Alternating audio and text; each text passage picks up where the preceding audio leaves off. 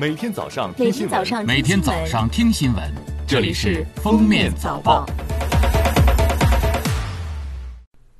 各位听友，早上好！今天是二零二零年四月九号，星期四，欢迎大家收听今天的《封面早报》。八号，在国务院联防联控机制新闻发布会上，国家卫生健康委新闻发言人米峰表示，四月七号，现有本土确诊病例降至五百例以下。尚在医学观察的密切接触者数量连续七天下降，现有确诊病例和无症状感染者中，境外输入所占比例持续增大，关联病例散发出现。随着武汉市解除离汉通道管控，人员流动加大，要坚持应急处置与常态化防控相结合，针对关键环节和风险点，精准做好疫情防控工作。工业和信息化部消费品工业司副司长曹学军表示，截至四月五号，一次性医用防护服日产能达到一百五十万件以上，医用 N95 口罩日产能超过三百四十万只，重点跟踪企业医用隔离眼罩、面罩达到二十九万个，全自动红外测温仪日产能一万台，手持式红外测温仪日产能四十万台。从供需情况看，医用防护服、医用防护口罩。医用隔离眼罩、面罩、测温仪、呼吸机产能已基本能满足国内的需求，企业也正在尽力组织扩大出口。工业和信息化部新闻发言人、运行监测协调局局长黄立斌说：“根据工信部对驻外使领馆电报的统计，截至三月底，一百多个国家和国际组织向我提出相关物资需求，涉及防护服、口罩、护目镜、测温仪。”呼吸机、药品等，国务院已建立相应的工作机制，我们将配合外交部和商务部等有关部门，组织落实相关物资的生产。黄立斌表示，我们的企业加班加点，正千方百计为全球抗疫提供支持，但在庞大的国际需求面前，我们的能力也是有限的，同时还受到诸多因素制约，如呼吸机生产受到核心零部件供应不足的制约。再比如，防护服的全球保供也受到中外质量标准、使用习惯等差异的制约。在中国疫情防控形势向好、国外疫情蔓延加速之际，我们愿对有关国家和地区提供力所能及的支持和帮助。四月八号，记者从内蒙古自治区满洲里市获悉，内蒙古自治区口岸管理办公室致函俄联邦边界建设署赤塔分局、俄罗斯外贝加尔边疆区投资发展部。鉴于目前满洲里公路口岸入境人员骤增，口岸检验检疫能力和市区隔离检测能力已超过极限的情况，满洲里后贝加尔斯克公路口岸客运通道于四月八号二十点临时关闭，恢复开关日期另行公告。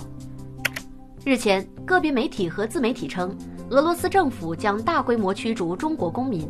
中国驻俄罗斯大使馆郑重声明。经中俄两国外交部门沟通核实，上述言论严重失实。中国驻俄使馆和俄主管机关均未收到近期在莫斯科的中国公民遭受不公正待遇的申诉。疫情期间，中小学普遍采取网课方式授课学习，老师和家长也建立了学习群。然而，不少电信网络诈骗犯罪分子借机混入学习群，假冒老师，以交纳资料费、培训费为名诈骗钱财。对此，最高检有关部门负责人八号在最高检新闻发布会上表示，这类行为，特别是针对孩子实施的犯罪行为，性质严重，情节恶劣，危害性非常大，检察机关坚决严厉打击。最高检还建议家长们收到此类信息，要及时到学校网站或与老师电话沟通核实，如果发现上当受骗，要第一时间报警。对于教学机构和老师们来说，建立学习群应设专人管理，设置入群验证，定期清理群内成员等，并对聊天内容进行及时全面的监督。七号晚，中国驻塞大使看望张静静丈夫，表示协助张静静家属回国已有初步方案。外交部军控司官方微博发文，传达外交部领保中心消息，经多方协调，张静静的丈夫韩先生将于十一号从塞拉利昂乘包机到布鲁塞尔。从布鲁塞尔回国。针对百度 App 多个频道存在严重违规问题，国家互联网信息办公室七号指导北京市互联网信息办公室严肃约谈百度公司负责人，要求立即停止违规行为。百度 App 推荐频道、图片频道、视频频道、财经频道、科技频道，自四月八号上午九时起暂停更新，清理违规内容，开展深入整改。春风十里，百花争艳，北方正值美好的春季。然而，杨柳飞絮易诱发过敏，成为不少人的烦恼。专家指出，今年北京杨柳飞絮共分为三个高发期，时间约五十天，覆盖四月上旬至五月下旬。近日，厦门市商务局、文化和旅游局、卫生健康委员会和财政局推出措施，加大对旅游会展、住宿、餐饮业的支持。在旅游方面，今年六月三十号前，市民和游客在法定节假日和休息日可免费乘坐地铁、BRT 和公交车。厦门市民表示，免费政策能让更多外地游客来厦门，但该做到的还是要做，比如说保持距离、戴好口罩。四月七号，国际乒联公布二零二零世界乒乓球团体锦标赛新的举办日期。赛事将暂定于九月二十七号到十月四号在韩国釜山进行。此前，国际乒联决定将原定于三月二十二号到二十九号进行的团体世乒赛延期至六月二十一号到二十八号。国际乒联表示，若情况未有好转，则可能进一步调整赛事举办计划。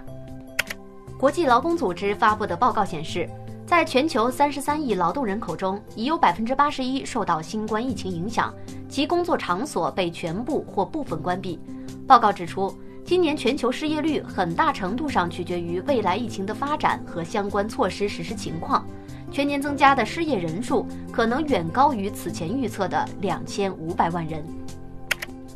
据世界卫生组织官网七号消息，新冠肺炎疫情凸显了加强全球医疗卫生工作者人手的迫切性。虽然2013年到2018年间，全球增加了470万名护理人员，但全球范围的护士缺口仍有590万。世卫与国际护理协会等机构合作发布的报告显示，目前全球有将近2800万名护士。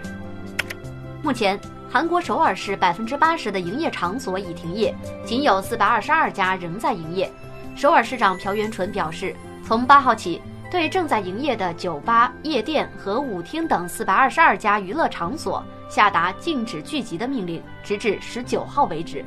这样一来，娱乐场所将自动无法营业。感谢收听今天的封面早报，明天再见。本节目由喜马拉雅和封面新闻联合播出。